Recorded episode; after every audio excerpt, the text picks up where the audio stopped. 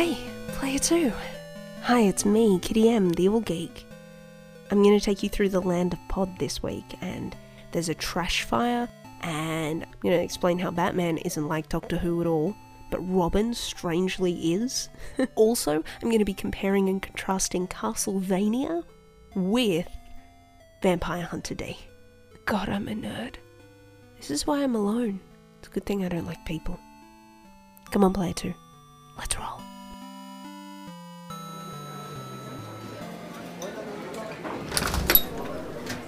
Hey, player two, sit down. Yeah, I haven't mentioned the Orc bartender in a while, but that's because we're training now. I'm in training because I'm going to go to Canada soon and outdrink Kiefer Sutherland. Then I'm going to find Deadpool and I'm going to date him. Because Deadpool's Canadian, so therefore I'll see him in Canada, of course. Speaking of horribly violent, not Canada. Deadpool is horribly violent. Have you heard about the latest controversy with Fallout 4? Dion, the guy who wrote The Wanderer, which you've heard in trailers for Fallout 4, is upset because there's a lot of violence in Fallout 4, and not good violence, but bad violence. I may be paraphrasing him right now. He's super hurt about his song being associated with that violence, and if only they paid him more money so he could uh, use the money to personally tell people that's not what this song is about. You know the song. It's at best about an emotionally stunted playboy who has severe commitment issues, and at worst, if you just read the lyrics, and take them on face value, it's like the theme song for Robert Doob in Eye for an Eye. Anyway, he's suing because his song is not about violence. It's just not about seeing women as people. And that is technically different. Speaking of emotionally stunted, there's more news about the Batman movie. Matt Reeves, who's going to be directing the movie, has said it's going to be a noir driven detective story, and I am here for this. Here's why it's good Batman is the world's greatest detective, which is unsurprising, seeing as DC stands for Detective Comics. The very things that make noir as a cinematic style are often things like moral ambiguity, corrupt worlds, overtones of pessimism, and literally lots of darkness those things lend themselves effortlessly to a Batman story. Could it turn into an artistic yawn in the face of comic book fans? Yeah. Or will it be the greatest thing ever? I'm banking on number two. But while we're waiting for that, October 21st will bring us DC Superheroes versus Eagle Talon in anime form. It's going to be a little bit of a comedy thing, but I'm still totally here for this. It will be released in October in Japan, so no news of when it might get a Western release. But anime and DC superheroes? That's two of my favourite things that aren't food smushed together, which is ironic because I hate food that's been smushed. That's not where big news when it comes to movies ends, though. Netflix is bringing Sense8 back for a movie.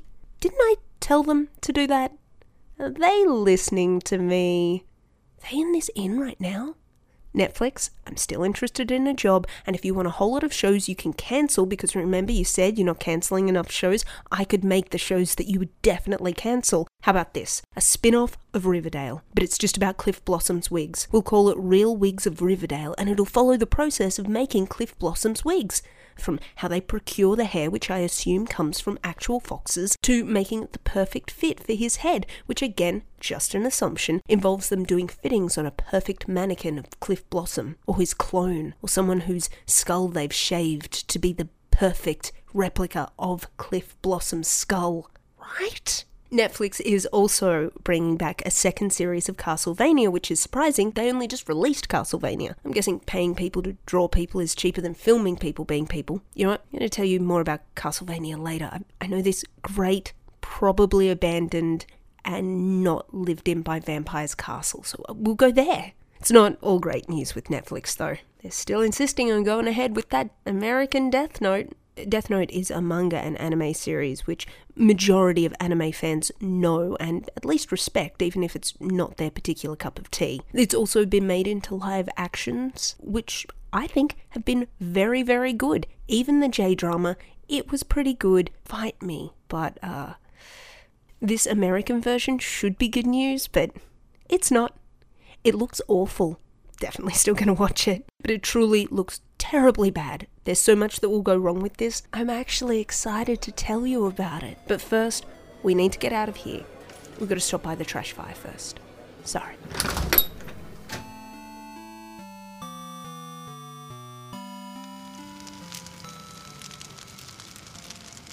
we're back at the trash fire. I just want one week where I can ignore the trash fire.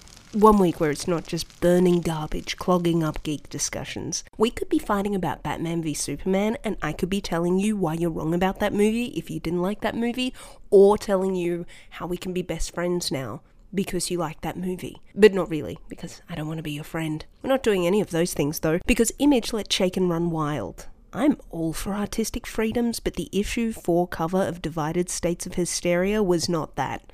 It was just running wild. It was streaking at a kid's party covered in hot sauce and burping expletives into the faces of old people, which to say it was grotesque and strange, but achieved nothing but ruining a perfectly good day.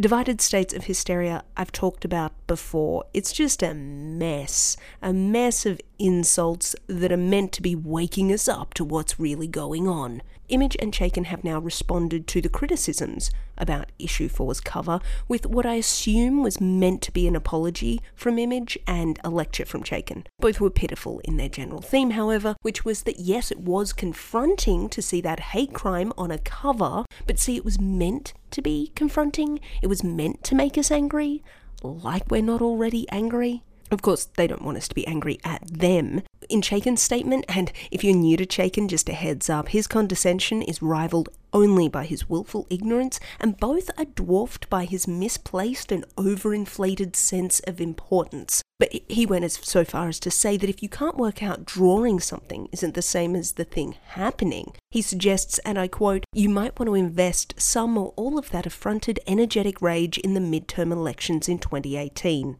First, you don't get to wax lyrical about understanding the struggle. Then, when members of the community you're trying to represent say, You are literally the struggle right now, you don't get to ignore their feelings. You don't get to say you're shining a light on injustice and then gaslight the people that injustice is happening to.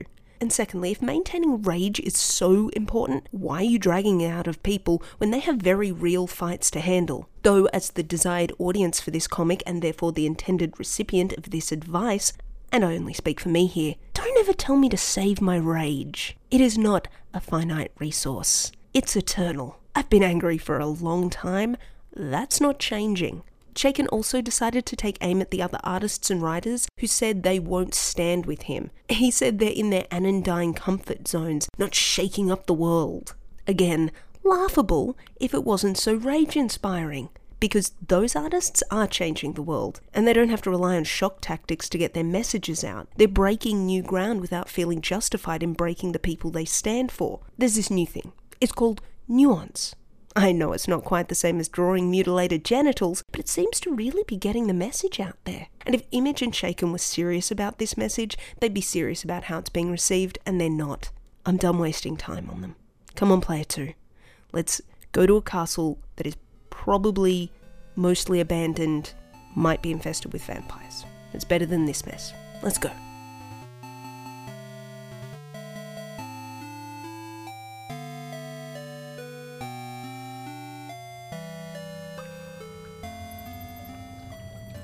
You know what's better than trash fires? Abandoned castles.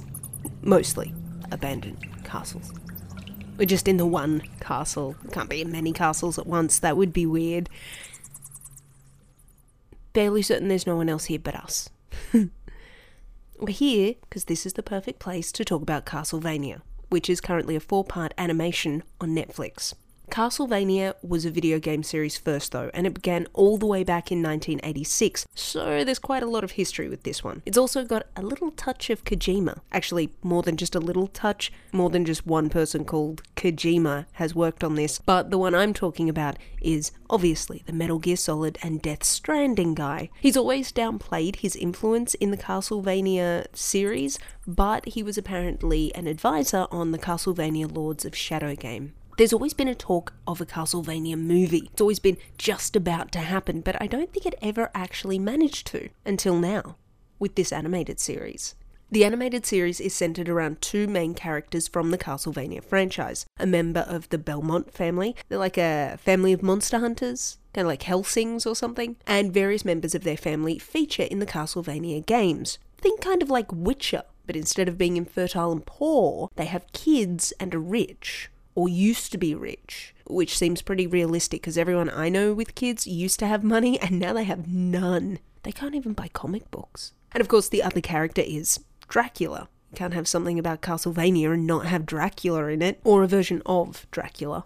The animated series is set in more medieval times, and without giving anything away, Dracula is raining hell down on Earth, and a Belmont is about to get caught up in all that. Also, the Catholic Church is doing the opposite of helping. It's bloody, it's gory, and the language will turn the air blue.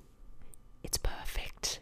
It's also so much like Vampire Hunter D if Vampire Hunter D wasn't an anime. I know, there's a lot of debate about what is anime and how it differs from cartoons and Western animation, and I don't know where you're at with your anime knowledge, player 2, so I'm going to give you a quick lesson. Here's how I explain it really simply, and of course, there are exceptions to these rules. Anime is Japanese. There's a certain style and, moreover, a certain feeling with anime. Cartoons are Western animations, and both are great in my book but not the same. Vampire Hunter D, the manga and later the anime movie, is kind of like Blade. It's about a vampire called D who hunts vampires. Also, his hand has a talking demon in it, or is made of a talking demon. I'm not quite sure how much of his hand is the demon. Not sure how much demon to hand ratio there actually is. If you like the imagery, voice acting, and storyline of the Castlevania animation, you're gonna love Vampire Hunter D. I could easily see both of these existing in the same universe. Vampire Hunter D is now considered for a lot of people to be old school anime.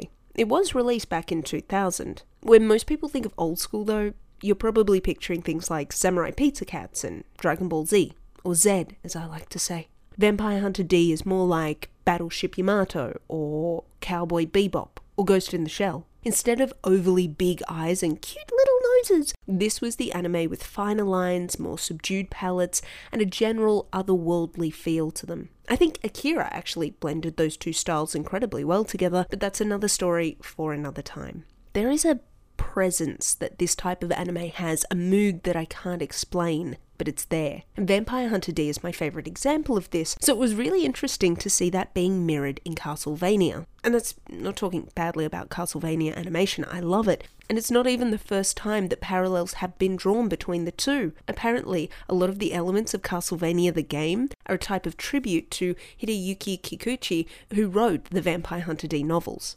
The gore levels are probably a touch higher in Castlevania than they are in Vampire Hunter D, but only because it's more obvious as to what's happening. If you don't watch a lot of anime, gore in anime is treated differently. There's a lot of blood in gore anime, and by no means is it less violent or shocking, but in general, I find gore in anime to be a bit more suggestive or classy, while also being at least 10 times more vicious though I get a lot of anime that's been made for Western audiences as well, so it's an altered version. Instead of seeing someone's face smashed in, you just see a shadow falling over the smashed in face and then the reaction of the person seeing the smashed in face. I prefer it this way because I think there needs to be a degree of decorum when it comes to gore for it to truly be enjoyable. There's also a bit of swearing in Castlevania, which becomes repetitive after a while. Look, I love a good swear as much as anyone else. Yeah, we get it. You you really like the F word.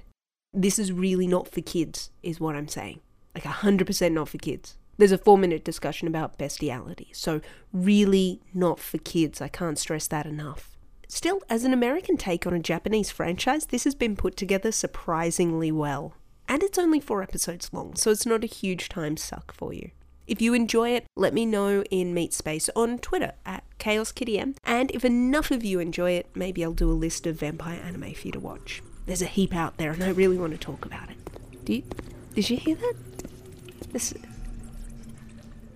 Yeah, sometimes you're in a room and you like feel like someone's behind you. It's not someone behind me, is there? He's right behind me? Might need to run.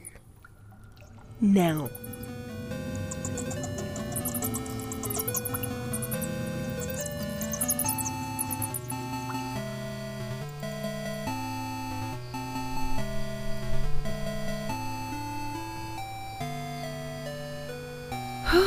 wow, wasn't that exciting? How we were running and got lost in this very scary wood.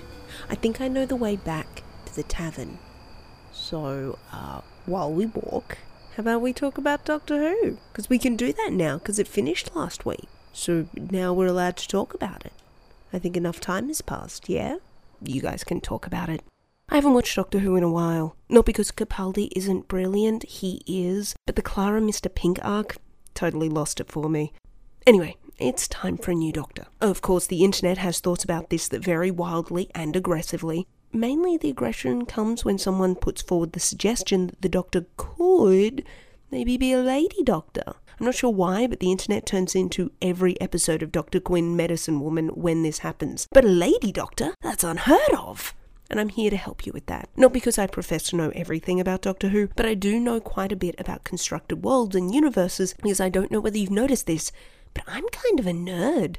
And here's how it works from my perspective, which is obviously the best one fight me. When it comes to character building, there are many ways to do it. But if we're going to talk in binary terms, which I know a lot of people love to do, especially if they think the doctor can only be a man, there are two types of characters in terms of development of character. You have your static character and the shifting character. Static characters include, but are not limited to, Bruce Wayne, Superman, Lois Lane, Wonder Woman, Black Panther, Luke Cage, and Tony Stark. The characteristics of a static character is that they basically don't lend themselves to change because of what they represent. Their physical appearance may be altered slightly, their backstory tweaked, fleshed out, or even edited to create a better narrative for them, but they're always who they are their backstory, their origin stories. They're set in such a way that to change them is to change their experiences and who they are, what they represent in the worlds they inhabit. Bruce Wayne and Tony Stark are the best examples of this because to me, both of them have to be rich, white men, and I would even err on the side of men who are mostly straight. Both of these characters come from a position of extreme privilege, and it's due to personal experiences that they bother to look outside their upper class bubble. It's also due to this inherited wealth and status that they're afforded the means to play superheroes for realsies. And I think their particular flavour of rage and attitudes they both have in relation to society and justice systems are key to their characters, and so can only be informed by their rich, white, straight, male, cis experience. Of course, you can have a black Batman and you can have an Asian Batman. He doesn't need to be white. But consider for a moment the experiences that only a white Batman can really have. Bruce Wayne is a rich playboy driving fast cars and throwing extravagant parties. You know what he rarely is? Stopped by the police who are overly aggressive to him because they think he's stolen a car, or is a member of organized crime syndicates based purely on his appearance. Batman is a vigilante but he's a white vigilante, which is why they're calling him a vigilante in the press and having debates about his actions, not just calling him a radicalized criminal who definitely needs to be stopped. And before anyone starts, yes, I know. Bruce Wayne isn't the only one to be Batman, but that was a special circumstance, and also Dick Grayson wasn't Batman for long, because to be Batman, you really have to be Bruce Wayne. There's no other way to get the job done as Batman. So that's a static character. Then we have the shifting characters. To follow on on the Batman theme, the Robins are shifting characters. Anyone can be a Robin. And depending on who is being Robin, depends on how Robin gets the job done. A perfect example being the difference between Dick Grayson and Damian Wayne. Dick is a smart, capable, and emotionally intelligent young man who's comfortable in his own self. Damian is a frickin' psycho. And so they play the part of Robin markedly differently. And no one complains. You're allowed to have as many Robins as you like and explore all the stories out there through the different Robins. See Batman as our default belief. Robin is closer to what is actually true, a more varied experience. And here's what people who think that the Doctor can't be a lady or even shock horror not subscribe to a gender binary at all need to realize. The Doctor is a shifting character. And that's not only canon as part of the Whovian universe, but an integral part of the Doctor's character and narrative. To change, to say goodbye, and to be reborn as someone new is part of who the Doctor is. Being a man is part of who the Doctor has been, just like being someone with a preoccupation for jelly babies or thinking bow ties are cool. Those are a part of the Doctor that have existed but no longer need to continue existing into the next life of the Doctor. If the Doctor continued as they have always been, then the Doctor we have now would be a human ball of bow ties, long scarves, offering everyone jelly babies while crying and attempting to play cricket. It also makes no sense that the Gallifreyans would subscribe to any kind of binary system ever, since even things like time being linear is laughable as a concept to them. The idea that gender being a static binary point which they can never depart from seems ludicrous. Also, within a number of constructed worlds, characters like the Doctor exist, and they emphasize the backward assumptions of binary gender as well. Look at Dax from Deep Space Nine, a Trill who lives in symbiosis with many life forms, and to whom the idea that you would only stay as one gender the whole way through is absurd. Because why would a being who can change their body and ostensibly live forever, or at least an incredibly long time, to whom there are so few barriers, enforce such a trivial condition on themselves? The answer is they wouldn't, or at least not forever. But it's not just characters in sci fi who can be shifting characters. James Bond, Black Widow, they can be reimagined characters too. And the way you can pick all of this is quite simple. See, they're not using their actual names. Take James Bond. That's a code name. We, we all know that, right?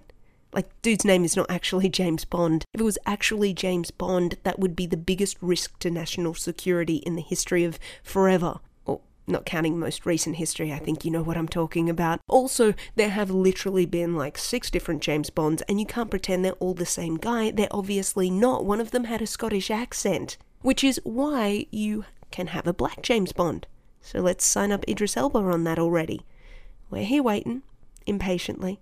My point is this I don't want or need characters to stay the same, nor do I need them to change. But to argue that a character whose story quite often references back to a change in appearance and personality cannot ever step out of the confines of the colour of their skin, gender, sexuality, or anything else is actually more disrespectful of that character and their abilities than saying, hey, what if they were a lady? I also stand by the theory that if a character exists within a universe where something as fantastic as space travel or pens with tiny cameras in them exist, then it's just flat out stupid to argue that suddenly being a woman or not being white is the part you're having a hard time believing. And just before the Broflake Brigade get upset with me bringing identity politics into geekery, boo boo, it's always been here. There's a reason people take sides when asked who would win in a fight between Batman and Superman, and it's not because we like to debate, but because it speaks to the deeper consciousness we have surrounding issues of justice, conflict resolution, and our view of power and how it truly manifests itself in times of conflict. The character you say you like says something about you. That's why we like them. Also, this is just fun to talk about, right? Side note, I think Clara will turn out to be the new doctor because she's a woman out of time. She's got connections to all of the doctors, and she's kind of rebellious, no nonsense, crazy, leap into the flames moxie that I think lends itself when talking about the doctor. And Michelle Gomez can be her companion. Fight me, but don't. I've looked into the future. You don't win. Come on, player two. Let's head back to the tavern.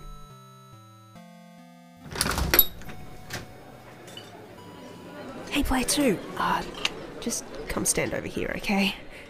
I know, it's us. Turns out we came back here before we left, so our past selves cannot see us, or that would, or that would explode the space-time continuum. Don't want that. I've already been messing around with time and space a little bit too much, which is sometimes why you'll see podlings in the podcast.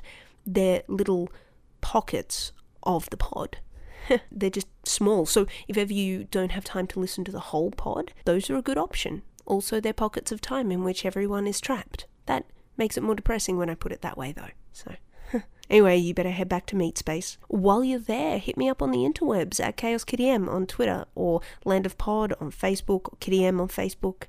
I'm in all those places. Mainly Twitter though, because I have a short attention span and it really speaks to my needs. Oh, and while you're there, maybe hit like and subscribe and tell all your friends about this average podcast that's like, yeah, okay. Don't talk it up too much. I like to have people have really low expectations for me so I can meet those expectations. Barely. While you're out in meat space, remember to get excited about the fact that Marvel is going to be creating a Chinese superhero. Very cool. Maybe next week we'll talk about that. You better head back to meat space now. Until next time, player 2.